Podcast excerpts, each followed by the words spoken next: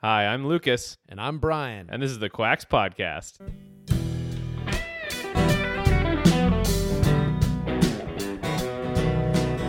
Hello, everybody, and welcome to the Quacks Podcast. So, I have another interview for you today with Tim Burzens. And I want to give you a quick heads up that this episode gets a little complex.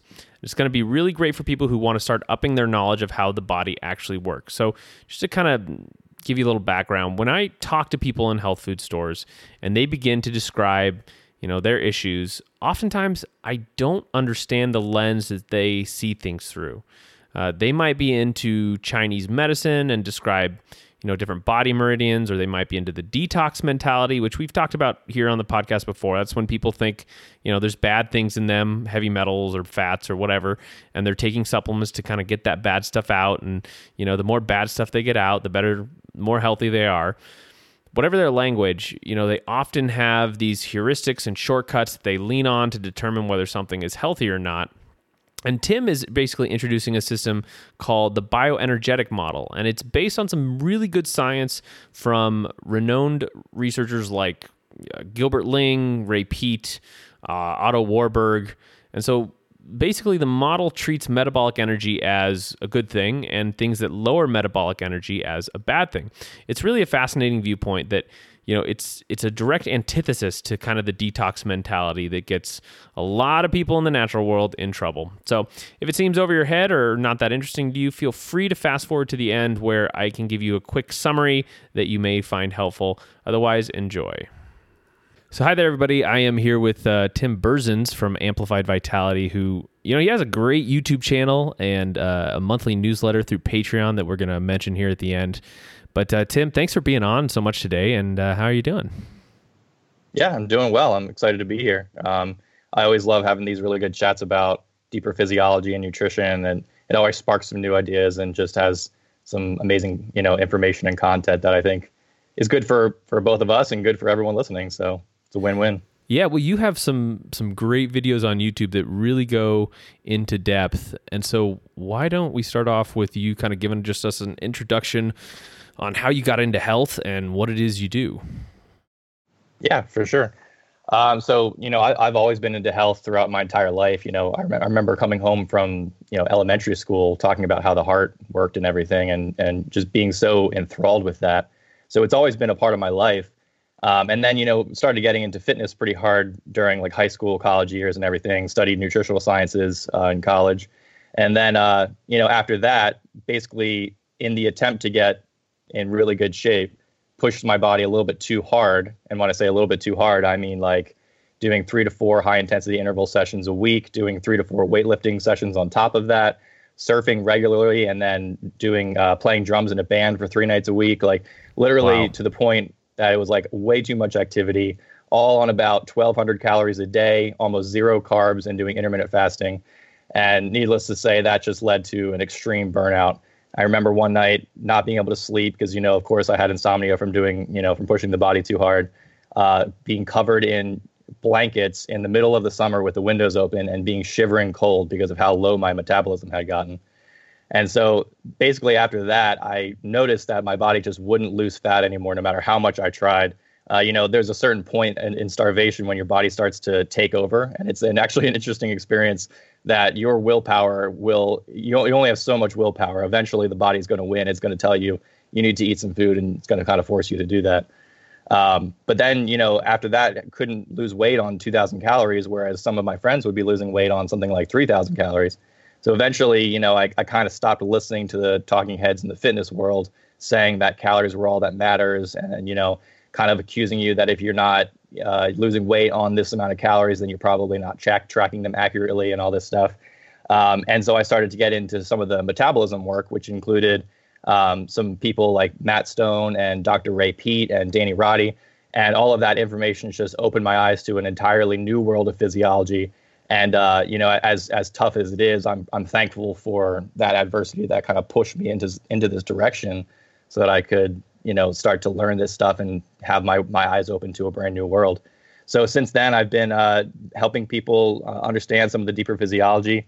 Um, I I like to see I really see these things in, in, in image form in my mind, and so when I do that, I kind of just try to describe what I'm seeing to other people. And uh, it, it tends to come across pretty well where people can understand what I'm saying. So uh, my my effort now is to pretty much help to teach and educate people on some of the deeper physiology and nutrition, how the body works, um, how they can solve their own problems. But of course, all with a complete open mind that we're always evolving, we're always moving into new fields of research, new understanding of things um, never collapsing onto the information and thinking that in a dogmatic way that this is all we know and therefore that's what that's what is, but rather an evolving model where we're constantly learning, constantly adding to to the total and and moving forward uh, as a whole. So um, yeah, so that's that's what I do on Amplified Vitality, and I uh, coach some clients with that as well. Cool. Yeah, I actually had a very similar experience where I was working a job uh, in retail, like running around for nine hours a day, just like really, really like lifting heavy objects. And then after work, I would go swim a mile and very similar story of just of totally burning out and having your metabolism kind of just say, "Yeah, I'm done." But but you mentioned metabolism, and in your videos you've mentioned you kind of have this overarching theory called uh, bioenergetic view or, or something along those lines. What is that? The uh, so the bioenergetic view is basically an understanding that the the structure and the function of any organism depends on the flow of energy through it.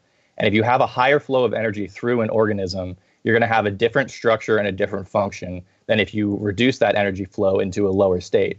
Okay. And so from a from an evolutionary perspective, this makes a lot of sense, right? Because we can look at bacterial anaerobes, which we probably could say is the first living form of life that we know of. You know, millions of years ago, this was the only form of life present. And they used uh, a very basic form of glycolytic metabolism that uh, was very inefficient and very, you know, basically a, a cheaper way of producing energy. As the structure started to evolve into more complex forms, there needed to be a higher way of producing energy. And that's when you know, aerobic respiration started to come in using oxygen in order to break down glucose for much more energy than it is able to be produced from it when uh, the oxygen's not present.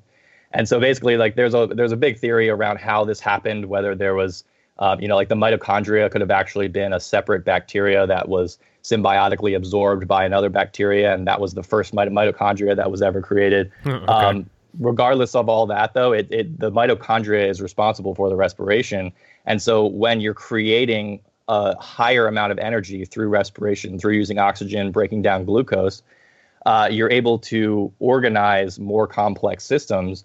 And eventually that led to the most complex organism we know of, which is the human being. And so when we're in this state where we require a lot of energy to have all the complex functions of the human body working and online, then if any hit to that system will desynchronize that coherent unit that normally functions together in a very um, in a very smooth way, in a very unified way.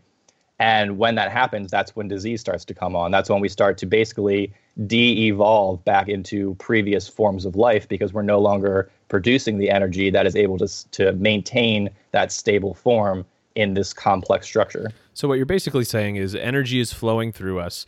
Our mitochondria, they're creating energy.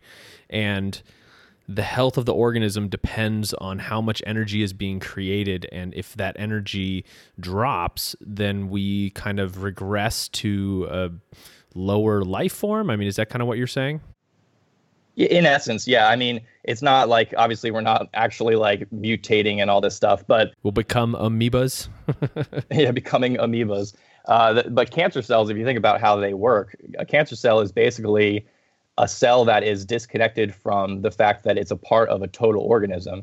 And so it takes more than it needs and it grows more than is good for the entire organism, not realizing that the cell is actually killing the very thing that's allowing it to live in the first place.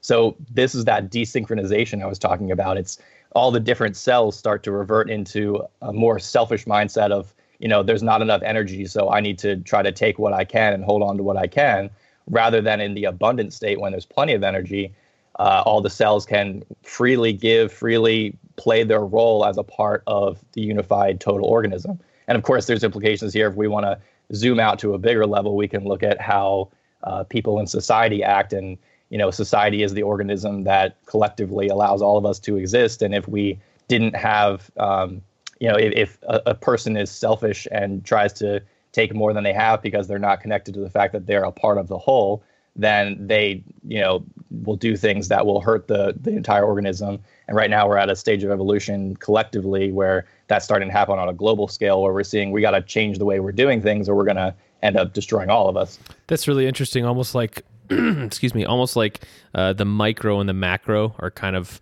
uh, in in the same way playing out a different, uh, the same play, I should say. Yeah, exactly. Yeah, yeah so, it's always patterns. It's repeating patterns in every at every level that you look at. So, how does this change kind of people's thinking compared to the mainstream idea of health? Like, how do they think of health versus this bioenergetic view? Yeah, um, I think the the biggest shift for most people is away from viewing the body as just a simple machine and food as just a simple fuel.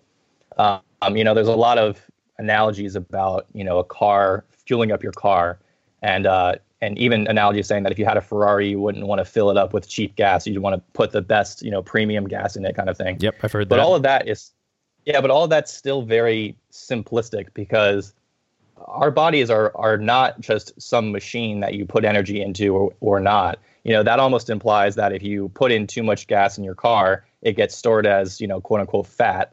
And then if you want to lose that fat, you just give it less gas so that it uses that stored fat. But that's very, very far from the actual complexities and nuances of the human body and how the human body works. The way that I would much prefer to look at it and, and makes a lot more sense to me is that all of your cells individually hold a certain amount of charge similar to a battery and they're communicating to each other all the time based on their energy status when you're eating food that's energetic food molecule particles that could be used to convert into that actual potential energy that we see as a stored charge within the cellular battery or those food particles can be stored for a later time so that they could end up getting broken down and being used as electrical charge. So, in that sense, if you had someone who had 100% charge and they're converting all their food into into energy, then they could be eating double or triple what someone else who is only 50% charge and they're holding on to all the food food molecule, molecules and not gain not gain any fat whilst the 50% charge person would be gaining tons of fat trying to hold on to it. And of course, if you're if you're at 50% charge of all your cells, they're communicating at times are not good. We do not have energy. So shut down all the complex functions. You know, we don't need to worry about uh, bolstering up the quality of our skin, hair, and nails. We don't need to worry about digestion. We don't need to worry about sex drive or abstract thinking. We're in survival mode. You know, we need to hold on to energy as much as we can. And then on the opposite side, you have the abundant state where cells are in 100% and they're saying, hey, times are good. Let's do all that stuff, that maintenance and repair, that longevity stuff let's do all that stuff because we have plenty of energy and times are good. The the issue that I see is that we're in this weird crossroads right now where in the past that scarcity state would have been matched by the external environment being scarce in food and the abundant state would have been abundant in food as well. We're in this weird place where we have an abundance of food and yet we're sending the scarcity signal within our body. So we're getting this weird situation of the charge of the cells is remaining at 50% or lower and at the same time we're eating enough food that it's getting stored as fat body the body's holding on to it thinking that it's going to need it because it's afraid that you know there's not that times aren't good and there's not enough energy. So it's it's a very interesting thing but but ultimately to to get back to the the point of the question i really think that people need to understand that it's not as simple as just you know adding or subtracting calories or you know even i think it leads to ideas like the keto diet where it's, it's it's this idea that you can just cut out carbs and lose fat and that's that's the simple answer to everything when really there's a lot more going on. So yeah, let's talk about like losing fat, losing weight because that's obviously a huge part of what people are, are into today. And and you had a video where you talk about adrenaline and how uh, exposure to adrenaline can kind of hurt your ability to lose weight. How does that work? Yeah. Um, well, so you know, most people think of fat loss as fat burning, uh, and they're they're they're not necessarily the same thing. But I think that in general, we don't really want to be fat burners so much, at least not in our organ tissue. The muscles are pretty good at burning fat, so I think that there it can be fine. But what actually happens when we quote unquote burn fat or break down fat from uh, adipose tissue is that the stress hormone adrenaline rises uh, in the the because of some perceived threat, And so, uh, in doing so, it holds on to the high octane fuel, which is glucose, for the cells that actually need it, the most important cells, which are things like red blood cells and brain cells and you know other really really important cells. And so the adrenaline comes out, breaks down the fat from the fat tissue, releasing free fatty acids into the blood. Those free fatty acids now compete with glucose to get into the cells, which is basically to say it lowers your glucose sensitivity. And ultimately, it's doing that for a good reason. It's trying to hold on to the glucose because the glucose is so important for those cells. It's trying to preserve it and protect the organism. Um, again, you know, the problem is that we have a, an environment where we're eating lots and lots of glucose, and yet we're still releasing lots of adrenaline that's causing the free fatty acids to block the uptake of glucose. That's where we get insulin resistance. That's where we get diabetes. And of course, that's connected to metabolic syndrome and all of the other diseases that we see. So it's not necessarily something that we, we don't really want to be burning fat, but then the question becomes how do you actually lose fat? And uh, I think there's some pretty interesting things regarding uh, VLDL and LDL, which are basically um, protein bubbles that carry cholesterol and fat throughout the body. And so, if we understand that free fatty acids are competing with glucose, and yet these protein bubbles can transport fat around in the body without competing with glucose, we can understand that fat can A, be used as a structural component for cell rebuilding cell membranes and for you know um, DNA and RNA and all the other things that the cell needs to do, uh, or it can be taken into the muscles where it can get stored as intramuscular triglycerides, and then the muscles can burn them without actually releasing the fat into the bloodstream as free fatty acids. So therefore, you're not really affecting your glucose tolerance anymore, but you're still able to burn off the fat in in a different way. So, so, so I mean, so basically, just to sum it up, adrenaline is breaking down the fat in your adipose tissues, and this is releasing fat into your bloodstream, and that's not a good thing, correct? Right. Exactly. Okay. Yeah. And and an alternative to that is uh, LDL, VLDL, uh, or cholesterol, basically grabbing fat and delivering it to where it's supposed to be. Yep, exactly. That's exactly right. And and that can happen both from the liver, which can store fat, or from adipose tissue, and either one can export their fat into LDL and VLDL. Um, but it requires enough protein and it requires enough choline in order to do that, which is why I, I typically recommend. I, I, personally like eggs. I think they're they have a very important part in uh, nutrition because they have a lot of choline, they have a lot of good protein in them. Um, but another option would be something like beef liver or calf liver, which has a lot of choline as well. Yeah. So so how does it? How do these ways that people lose weight? How does it fit into that model, like keto and carnivore and that kind of thing? Yeah, I mean, so so keto and carnivore are obviously very low carb, um, and I think the the way that most people approach it is, okay, my glucose sensitivity is poor, so if I just remove glucose, then I don't have to worry about the fact that I don't have glucose sensitivity, and it's sort of like a, a band aid solution way of looking at things because the real problem is that your body isn't able to burn glucose. And when we, you know, go back to what we were just talking about, the energetic flow through the body and how glucose is the high octane fuel and aerobic respiration of glucose, which is the proper glucose metabolism, is the metabolism that produces the most energy and uh, charges the cell to the greatest degree. If your glucose metabolism isn't good, then just avoiding carbs isn't really going to fix the problem yes, you're not going to have the high blood glucose that's going to end up causing, you know, inflammation and fat gain and things like that. But you still haven't fixed the problem that you're not converting the glucose well into fuel. So I think with people like uh, people going on keto and carnivore, they'll see some short-term fat loss, mostly because they're releasing a lot of adrenaline, a lot of cortisol. Those catecholamines feel really good in the short term, but they're sort of like chipping away at the integrity and the structure of the organism on the whole. So uh, almost everyone, all the clients that come to me say that they've come off of keto or carnivore or raw vegan or any of these diets and had some sort of autoimmune uh, condition come on after you know a couple months of doing the, the diet. And the, the main reason is because those stress hormones just chip away at the integrity of your organism.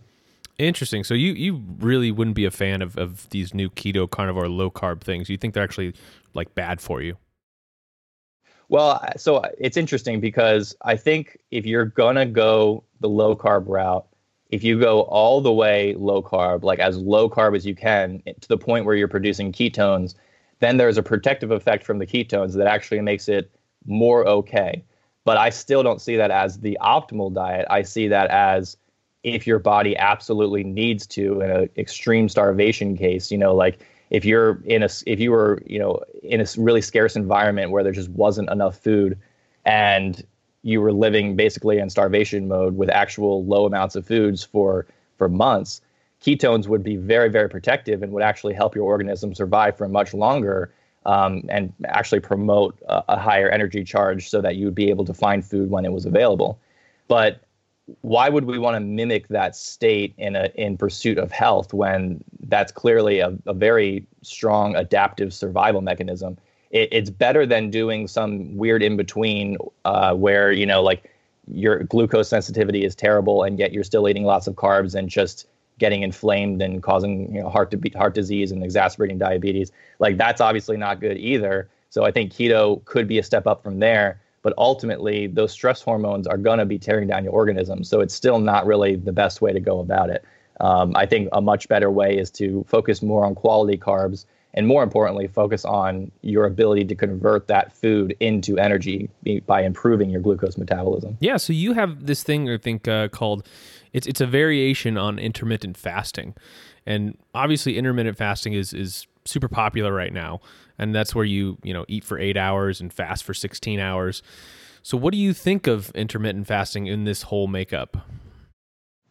So eh, you know, in like in comparison to other diets, I think intermittent fasting is is actually one of the better options. If you're healthy and you're able to recover from the stress of fasting, then I think it plays a very important role. The problem is that most people aren't necessarily balancing their stress responses appropriately. And what they end up doing is fasting for too long, uh, not consuming enough calories during the feeding window, and then also doing things like fasted exercise, which is, you know, exercise alone is a stress, fasting is a stress. And when you combine them, it's not a one plus one equals two, it's a one plus one equals three. The stress is actually far more enhanced because you're you're not fueling your body while you're doing the exercise. Again, nothing wrong with that. Stress is a really really important part of life. It helps to make the organism more resilient. It helps to cause adaptations. You know, like you don't grow muscle, you don't get stronger unless you put it under stress. Definitely. The point is though that the point is though that you want to heal from that stress, you want to recover from that stress, which means that you want to balance it. And ultimately you want to balance it in favor of healing because if you don't, then you're not actually going to make those adaptations. And what happens too easily with intermittent fasting is that people push it too hard, too far, and then they end up decreasing the metabolic functioning of their body. And when you're in that low metabolism state, you're so sensitive to stress because you have such a little capacity of energy to be spending that to be spending it on this one thing is going to just completely wipe you out. Um, you know, I've used this analogy before that you know, say you say the maximum is like 100%. If you're at 5% uh, on a regular basis and working out a, hard workout would would cost you five percent of your energy.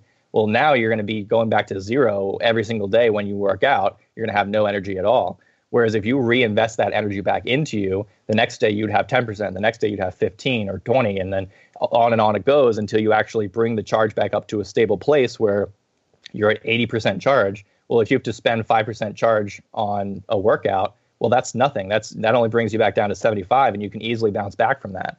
So it's ultimately a matter of shifting things in the direction of healing. And if you have a past where you've overdone the stress, then you need to spend more time healing in a very focused way so that you can actually bring your body back up to the place where it can now handle that stress again. Gotcha.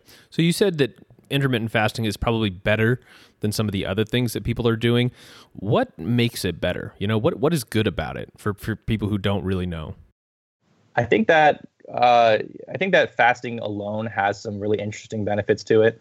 Um, one of the the areas that has interested me is uh, endotoxins and gut bacteria, and it makes sense to me that generally we don't want too much gut bacteria because it's supposed to be a symbiotic relationship, which means we want to have um, a diverse colonies of bacteria that are all pretty equally balanced within our gut microbiome, but also that aren't taking over our system.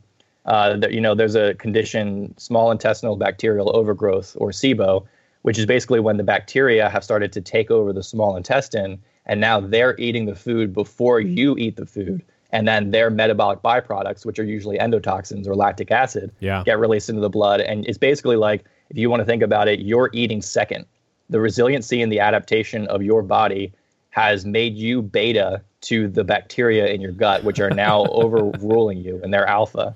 So it's kind of an interesting way to think about that. Yeah, that is really interesting. And uh, and so I think fasting helps because it can starve off some of those bacteria, and it can help to keep those bacteria in balance and say, you know, you're you're not going to overgrow at any point. The question is, what state is your body in? Because if your body is overstressed, then you know fasting can be, ultimately be a step in the wrong direction. Um, there's also some other good things about it. You know, if you do have high bl- uh, blood sugar, it can help to lower it. Um, but it's not something that I can say is a blanket statement because there's just there's so much nuance and com- complexity going on here. Yeah. So what is your variation on it? You have a, a fruit variation on it. I think it's uh yeah. So I think it like mitigates some of the problems with it. Um, where if you eat some fruit during the day, you help to prevent the the insulin resistance that can come from fasting. Um, you know, if you're eating any food, like you're going to be increasing adrenaline, which means you're increasing free fatty acids. Those free fatty acids are competing with glucose. Therefore, you're not absorbing glucose well. And that's that entire cascade, which if it, cas- that cascade of stress gets out of hand, that's when we move down into the poor metabolism state. So the way that I see it is that if you have a little bit of fruit, which contains really a, an amazing package of nutrients, you know, it has all the B vitamins that are required for the metabolism of glucose. It contains both glucose and fructose. And fructose, by the way, doesn't need insulin in order to be absorbed and utilized. Even in the face of high free fatty acids, it can spark the glucose metabolism because it goes straight to the liver and helps to restore liver glycogen and start that whole metabolism. Um, so it has glucose and fructose, which is, are both really, really good. Fructose being the activator of glucose metabolism. And then it also has a lot of potassium and most importantly, it has really good fiber. And so when we're talking about the gut again, the really good fiber will feed the right bacteria to help keep all of them in balance rather than feeding the bacteria that specifically produce those endotoxins and cause so much inflammation and weight gain. So I, I really like to have a couple pieces of fruit whenever I'm doing a short term fast because I think it helps to mitigate some of the downsides while still allowing the body to be in that underfed state where it has a little bit of the uh, little more like cyclic AMP activation, which is kind of that the, the activator of things like stereo steroidogenesis and things like that. Whereas CGMP is more of the one that uh, is the is the uh, the realizer of that potential. Yeah, interesting. I don't actually know much about uh, CGMP and those. Could you just like give really quick primer on what you're talking about with those? Yeah, sure. So um, this is actually um, uh, an idea that I had originally, I think, picked up from Ori Hofmekler from the Warrior Diet way back when. Um, and he, he was basically going over the fact that when you're in an underfed state, which we could also liken to, you know, the stress cascade, you activate cyclic AMP, which is a an a, a, a part of a substance in a cell that actually activates the the mobilization of fuel and the use of fuel. And what that does is really it potentiates a lot of the really good stuff, which is like the steroid hormones um, and the uh, and some of the healing processes. Um, you know, sympathetic activation is connected to to uh, cyclic AMP, and all of all that does is it, it sensitizes the the other side of the coin, which is the parasympathetic and the cyclic GMP. And so when when you have an underfed state followed by the overfed state, the overfed state is now potentiated from having eaten less food, so now all that food that you're eating is going to be used for much better purposes. And so, for example, cyclic AMP triggers steroidogenesis. It, increases the the the um, activation or the signal for your body to produce testosterone. And then when you move into a place where you're actually eating more food, cyclic GMP follows out the, that signal and carries through that signal to actualize the increase in testosterone. Now, if you if you're always in the stress state and you're always activating C, uh, cyclic AMP, then you're constantly sending the signal, but you're never actually fulfilling the signal. Likewise, if you're always in the parasympathetic mode and you're always overeating and you're activating CGMP, well, now you're constantly in the state that could make use of the signal and actually create testosterone, but there's no signal coming because you're never in a state where that signals, hey, we need testosterone. So it's kind of this idea where you can imagine that the left foot, if you step with the left foot, you're potentiating a step for the right foot. Now the right foot is able to take a step. That right foot takes a step, which now potentiates the left foot to take a step. And that's how you actually walk. That's how you move forward. So in that way, I think there's this under underfeeding, overfeeding cyclical thing going on that kind of helps to move the organism forward. And ultimately, the strength and resilience and adaptations of the organism is going to be based on the speed at which the organism is able to move. So when you're running, the step with the left foot allows the step with the right foot in a much bigger way than if you're walking, and so on and so forth. So it'd almost be like you need a little bit of stress to tell your body to make all of these uh, hormones. And then the relaxed state or the resting is what uses those hormones.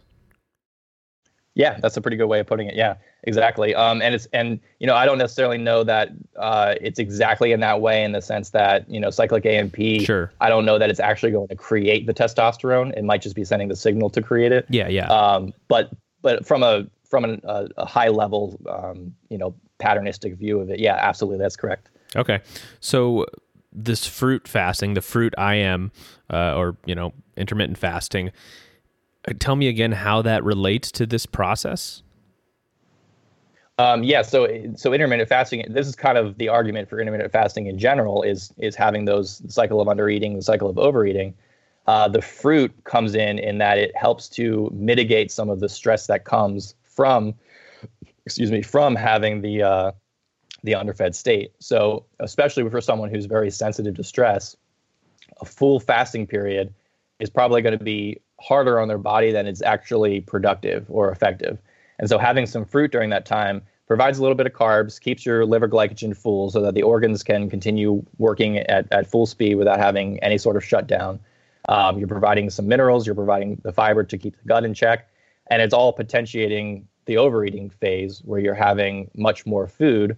And uh, and you know because your gut it, gut has been kept healthy through the fiber because the carb metabolism has kept, been kept high from things like fructose and glucose then when you go into the big meal you're able to make better use of all of that food. And so in, in it's similar to intermittent fasting. I think it's just a, a step more in the healing direction of it.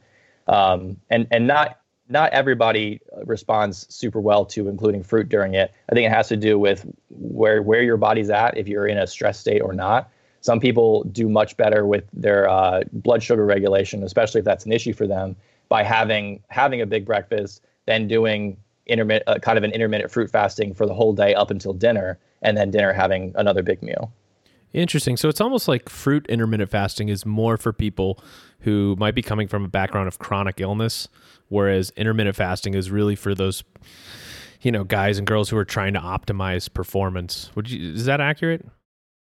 Yeah, I think it's probably pretty close. I would also say that you know most people who end up in a low low metabolism stress state are those people who have who wanted to be the optimizers, who wanted to be the ones who were making the body as strong as possible but took it too far because there wasn't a respect for the healing process and for the adaptation process, um, which ultimately comes from, uh, you know, I mean, at the end of the day, it's like, well, why did you want that in the first place? Because, you know, if you're going for something out of desperation, you're more likely to overdo it. Whereas if you're doing it from a place of fulfillment, then you're going to, everything will be in alignment to the point where you're not overdoing anything. Yeah, that's really interesting because I know a lot of young guys, and I'm I'm in some uh, chat groups with young guys, you know, 22, 23, who are just you know jamming on anything they can they can find to try and optimize what they're doing you know taking different testosterone boosters rubbing things on their balls i mean it's it's it gets mm-hmm. intense you know uh and i'm you know 10 years beyond that point and it's like there is a growing respect for homeostasis and not pushing your body in one direction and that actually in fact pushing your body in one direction might make you better at one little aspect of something at the cost of you know so much more so much other processes your relationships your ability to communicate well all that stuff. So i mean that that's a really interesting point. Yeah i think i think balance is key yeah. for sure so a lot of your ideas they come from uh, Dr. Ray Peat, who you mentioned before. Can you? I mean, I know he's really hard to summarize. He obviously has a lot of writing, but could you just like kind of give us a quick summary of him, and you know maybe what you've gotten from him uh, the most? Yeah, um, you know, so his view is is much more about holism, about the holistic view, and not reductionism. Um, reductionism is very much here are the individual pieces of the machine, and if we know how each individual piece works, then we can predict the future because we know exactly what's going to happen in any sort of situation.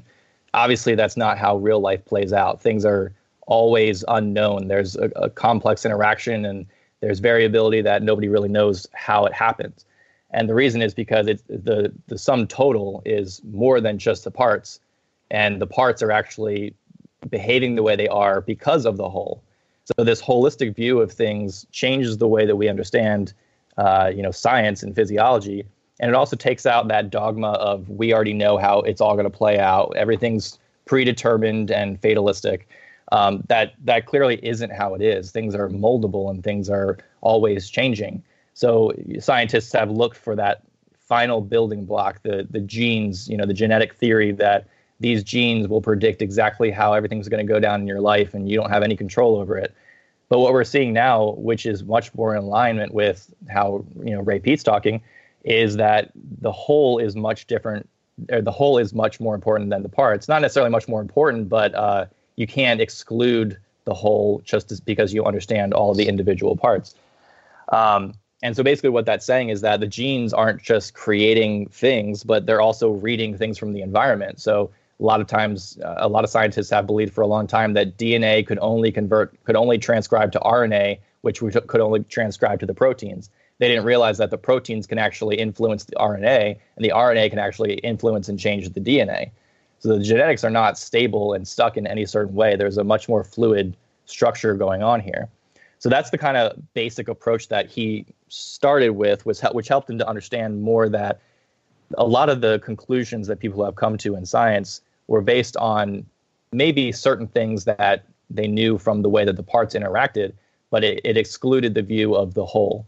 And so that led into more of that idea of how the energy flows through the system is, you know, influencing the, the, the organism on the whole, therefore helping to direct how the parts within the organism behave, helping to uh, synchronize them, so to speak. Because I mean, if you think about all your cells pointing in different directions, well, you know, you're not going to be able to, you're not going to be effective. You're not going to be able to do anything. If the organism as a whole is able to polarize all of the cells to do the same thing at the same time, well, now you're a unified organism. Now you have health. Now you have effectiveness and abilities. Interesting. So, do you think, do you find any area that you think he's wrong in?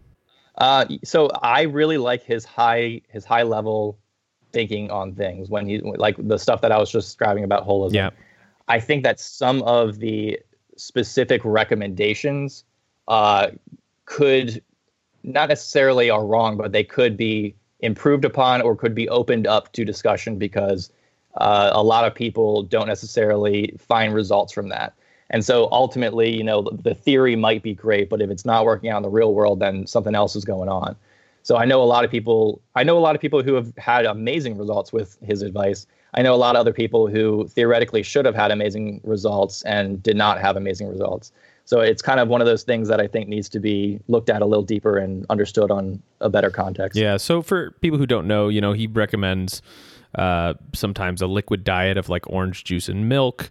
Uh, he also talks a lot about certain fibers you should eat and you know, staying away from uh, certain types of fat and that kind of thing.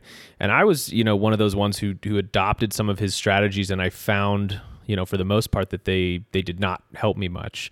That as I tried to improve metabolism, was almost like the body fought back and was like, nah, we're not going to do that. So it seems kind of like if you're healthy, you know, sometimes they work great, but if you're not healthy, you can end up creating more stress hormones, hormones, um, and not increasing metabolism. So is that is that something you've seen quite a bit of, or uh, just here and there? Yeah, sort of. I think it depends on the specific situation because, um, so for example, one of Ray Peat's recommendations is to eat a lot of sugar. Um, and when when we say sugar, we he does include fructose in that. Um, I think fructose is a very powerful activator of glucose metabolism, and it plays an important role within our diet. But I don't think that going to excessive levels of it is a good idea. Um, there's just too much evidence showing that it can it, it, leads to fatty liver disease. It can dysregulate the microbiome and a lot of other things. And so, uh, you know, I, I, just don't think that some of those recommendations are are good. Having said that, I've also heard plenty of stories of people who are hypothyroid who actually cured their hypothyroidism from having a lot of lot of sugar. I have a couple clients now who are actually doing really really well on high sugar, and yet I have a couple other clients who cannot tolerate sugar at all. So it's it's very much about the individual uh, circumstances of the person and where they're at. Um, I don't think it's something that could be a blanket statement. I do think, like you said, that a healthy person would probably respond pretty well to a lot of the recommendations. Um, certain unhealthy people would be able to respond very well to those recommendations, whereas other ones need to look a little deeper under the hood to understand what their specific condition is. Yeah. So you, you mentioned you coach clients. Do you have any stories about maybe how this intermittent fruit fasting has worked for them? Uh, yeah, so I have one client who uh, had a has a very mysterious illness reaction happening, um, where it, his body kind of collapses and and his skin flushes and things like that. And uh, for a lot of the exper- diet experiments we had, we couldn't figure out you know what to do. We are I, I like to run diet experiments, so I like to try something for a week and see how you respond, gain the data from that. Then let's try something else based on the results that we got and basically jump around until we can find something that's working for you. Nice. So that can that can include some some gut protocols, things with uh, activated charcoal and carrots. It can uh, include the intermittent fruit fasting, like we just talked about. Um, but what we found with him, and uh, funny enough, he actually uh, he actually started doing some of this because of the the um, documentary Game Changers on Netflix. Um, was uh, to decrease the amount of protein and and the amount of starches and just focus solely on fruit and that actually has been working really well for curing this mysterious illness that you know I really can't find what it is that that is happening, why this is happening, and so um, by doing something that's a much more intermittent fruit fasting style, or even full you know a full fasting for three days just eating fruit, um, he's found that he's able to actually improve that illness. Having said that, you know I have other clients who absolutely did not do well with doing intermittent fruit fasting. It just did not work for them. They felt tired. They felt ravenous and so for those people, it's like, okay, well then something else is going on. Let's let's figure out what's happening here. So that's why it's really hard to give blanket recommendations for any of these things because it's always about the individual circumstances. Yeah. What do you usually find clients are coming to you for? Is there kind of a specific category that people are coming to try and fix something? Are you seeing athletes? Are you seeing chronically ill people? Yeah, it's it's a uh, it's a lot of people from the Ray Peat community um, you know, I'm still getting started, so a lot of people who know me are knowing me from from there, and so a lot of them tend to be people who have autoimmune diseases or mystery illnesses, um, or or even just fatigue and tiredness, and they need to they need to improve. Um, a lot of them are are already indoctrinated with a lot of the ideas. They understand, um, you know, how a lot of this stuff works. It's just a matter of actually having the guidance to figure out um, what needs to change and how things need to improve. Um, having said that, I also include in in my sessions a very strong mental component because uh, while all of this stuff is really great to look at as far as like nutritional sciences and chemistry goes, ultimately at the end of the day, the hard line is your thinking. If your thinking is always negative, you're going to be eating the perfect diet and you're not going to be getting results from it because you're the, the brain controls the body and if you're continuing to uh, perpetuate these thoughts of victimhood and learned helplessness and um, you know i'm so terrible and you know everyone's wrong and everyone's blaming you know i can blame everyone for everything those kind of thoughts literally just spiral you down into this place that i mean first of all to a place where you don't even want to take care of yourself you don't want to um, to eat right and to exercise and to get sunlight and all those things and even if you on the surface decided that you want to there would be this unconscious self sabotaging happening below the surface where you would be unconsciously blinding yourself to the solutions that would actually help you because ultimately you're continuing to, to want to be a victim. As long as you continue to want to be a victim, you'll unconsciously find events and circumstances that will put you into that victimhood place. So I think that one of the most important things is to lift the mind out of that thinking by starting to become aware, starting to, to use meditation and awareness exercises, using recognition exercises, to start becoming aware of what you're thinking. And instead of trying to fight that thinking and think differently, just allow it to be there within the space and then simply choose differently. Because the more you fight it, the more attention you give it and the and the stronger it's going to get. Mm. If you start placing your attention more on what is wanted and less on what is not wanted, then you'll naturally start to cultivate a better mindset that will lift those blocks that blind you to the solutions to your problem. Like I said, so many people have so many different problems and it's it can be a, a drop in a bucket to try to figure out what's actually going on with each person. And again, if they're unconsciously blinding themselves and self sabotaging, then you know as a coach there's almost nothing i can do because they're they're going to continue to find ways to to screw up the results. Whereas if you're in that good mind state and you truly do love your body you truly do want to take care of yourself and all of your intentions are aligned to become healthy in that way not from desperation not from trying to prove something to the outside world but just from within because of the the internal love you have for your body and for your mind from that place, the solutions will appear for you. You wouldn't even need a coach at that point. The solutions would just drop into your lap, and these revelations would come to you at different times. You're laying in bed at night, and this revelation will come to you about, oh, this is what's going on. I understand that. And so at the end of the day, that's underlying all of your habits, all of your behaviors, all of your nutritional strategies. So uh, to me, I can't leave that out of the discussion when we're talking about health and nutrition. Yeah, I think that's awesome because, like you said, a lot of times people will just hyper focus on the nutritional aspect of it and kind of put their you know their mindset aside. So you know you mentioned in one of your videos that serotonin kind of closes your perception down and dopamine kind of opens your perception up.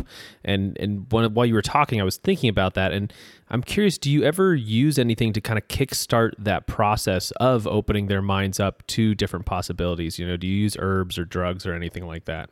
Um, I've tried some of the anti-serotonin drugs and the pro pro dopamine drugs. So things like um, uh, cyproheptadine was one that I tried. Um, Lisuride was another one.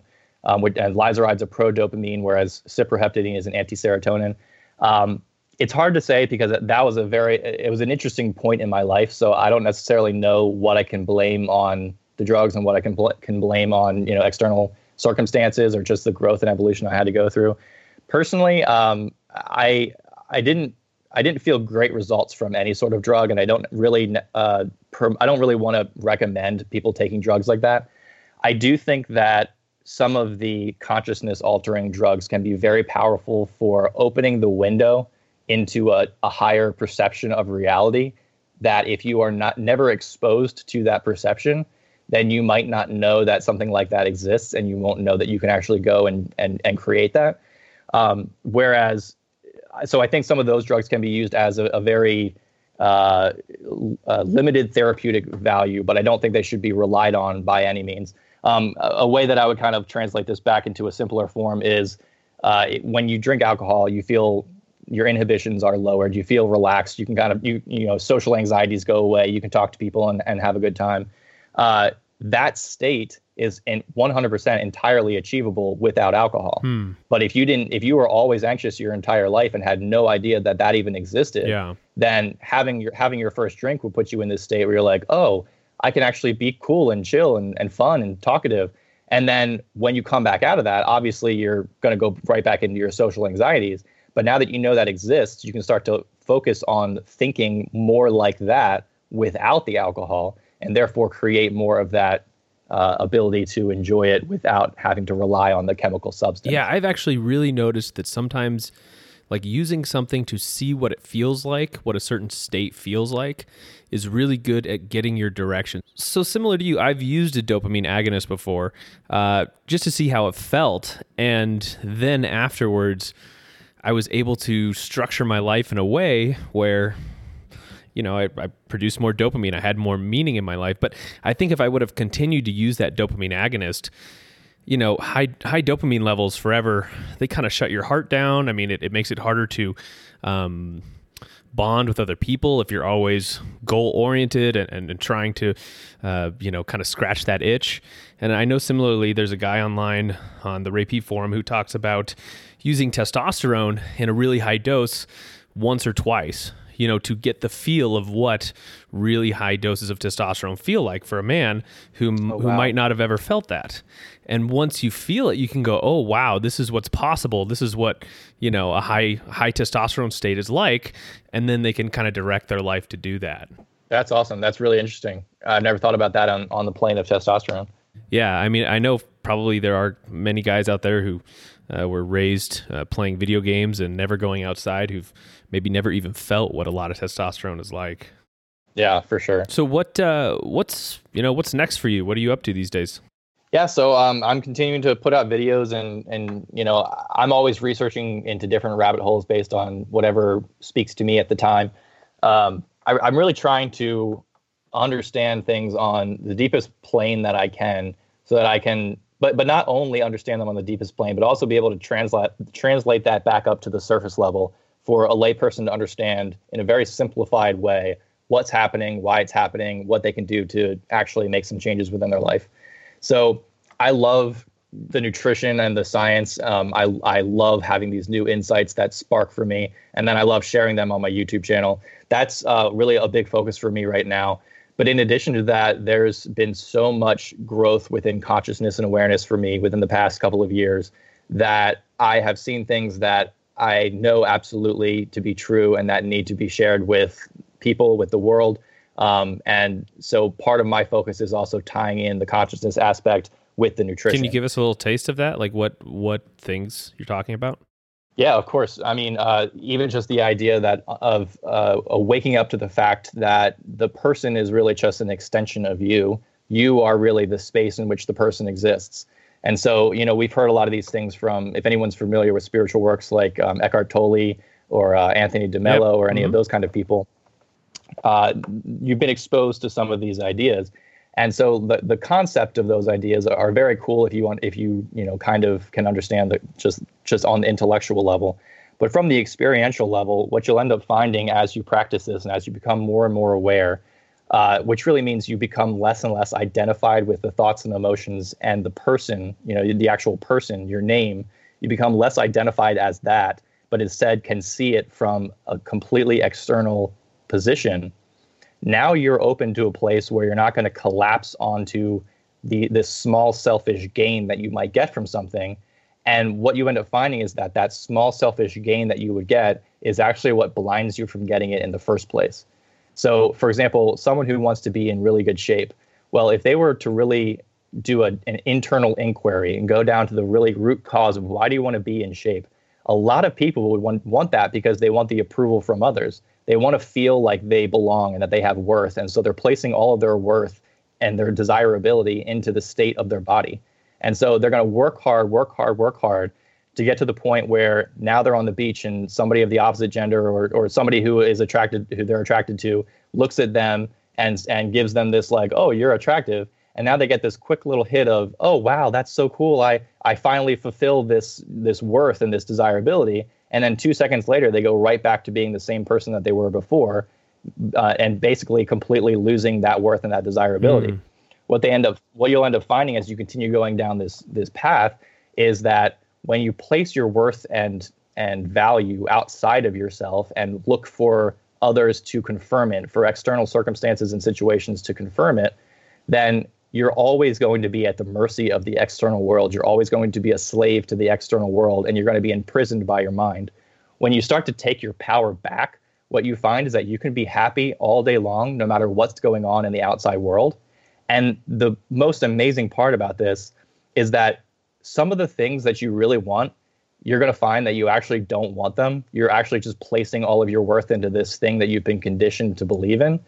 And when you come out of it, you're like, that's way too much. That that's a big hassle for a small reward. I really do not want that.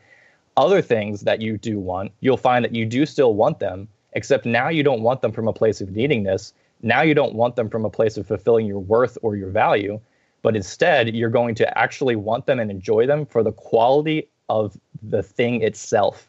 So in, in a case of fitness, for example, you're actually cheapening and uh, one dimensionalizing the act of being or the, the state of being in good fitness and good health by putting all your worth into it and and only wanting it because it's going to make you feel good when other people look at you a certain way.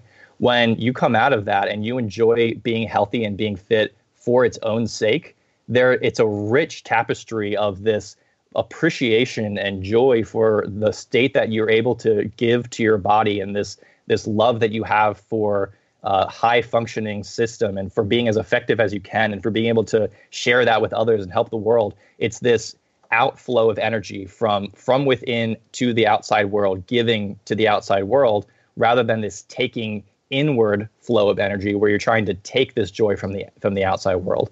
I've likened it to the difference between a sun and a black hole. The sun is always giving light giving giving giving to the outside world. It doesn't need anything and so, because of that, it shines in its brightness and joy and love. a black hole tries to take and it sucks and it sucks and it sucks.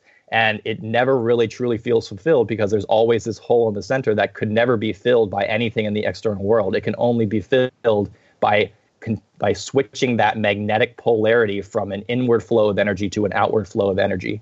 And you do that by starting to appreciate things for the things themselves and not because of what they can do for you. Well i think that's a great place to uh, to stop. We're we're at almost an hour. So where can people find your content, and how can they get in contact with you if you want if they want coaching?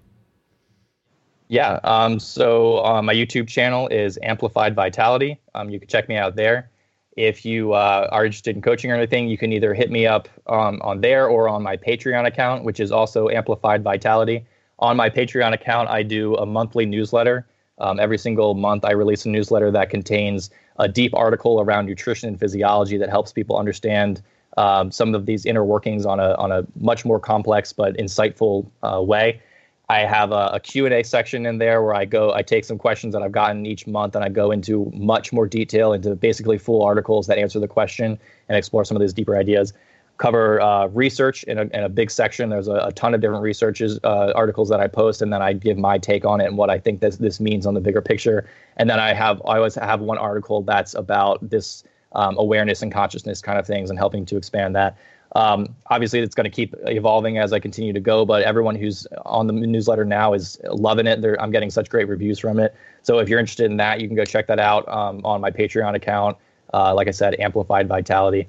Um, and uh, from there, yeah, if you want to do any coaching or anything like that, you can just hit me up, uh, message me there. Um, I'm also on Facebook and Instagram. Awesome, Tim. Well, thank you so much for dropping some knowledge on us today, and uh, really appreciate you coming on. Yeah, thank you, man. I, I, I like doing podcasts all the time, so if you ever want to do another one, just let me know. Hey guys, so that was Tim with a lot of interesting information. We really got into the weeds on body processes and you know different hormones in this one. So I want to give you a quick summary for uh, some of the things we talked about for those who you know, may have missed the broad strokes. So, the bioenergetic view of the body is unique from other views of the organism because it's basically saying that the more energy running through our system, the stronger the structure of that system. Now, energy and structure are interdependent. There are many things in life we deem normal, which the bioenergetic model would say are harmful. For example, x rays in any amount, or polyunsaturated fats, and, and many other things. So, using this view, Tim's criticism of normal diets is that they generally increase adrenaline and other stress hormones that harm our body's ability to make energy. So, diets like keto and carnivore, they seem to work because they can lower blood sugar and lose us weight through adrenaline. But the adrenaline spike comes from those lower amounts of glucose in our body, and therefore it doesn't address the actual problem we are trying to solve, namely that our body is having a metabolic slowdown. It's it has an inability to process the glucose and generate energy. So using adrenaline to lose weight and lower blood sugar is a bit like burning the walls in your house down to stay warm.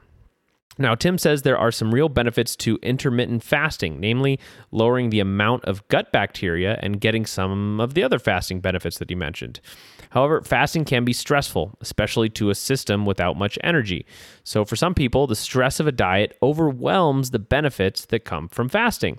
Now, his variation is called fruit intermittent fasting, where you eat fruit throughout the day in your uh, quote unquote fasting window before eating the heavier meats and starches within the eating window. Now, I, I, really like this variation because stress hormones from the fast can lower the metabolism long term, and the fructose from the fruit will kind of keep the metabolism running. And I, I've definitely read some people online, you know, really enjoying the variation on intermittent fasting, so it may be worth a shot. Uh, Tim goes on to talk about the importance of a positive mindset, and then he tells some other stories. So I, I, hope you enjoyed and gained value from this podcast. And if you did, please share to others and, and you know help our podcast get out there and grow. You can visit our website at www.quackspodcast.com. Now, next week on Christmas, there will be no podcast release, but we will be back the following week at the beginning of 2020. And I want to thank everyone for their support this year in growing this podcast. You know, I just want to thank the people who wrote in with topic suggestions and constructive criticism uh, to make the podcast better. We're always open to more of that, so feel free to write in. Uh, and I also want to thank Lisa in particular for the generous donation. And I also want to thank all the people on Facebook and other social media who shared the episodes that they found valuable. So, Merry Christmas to everyone from the Quacks podcast and be well.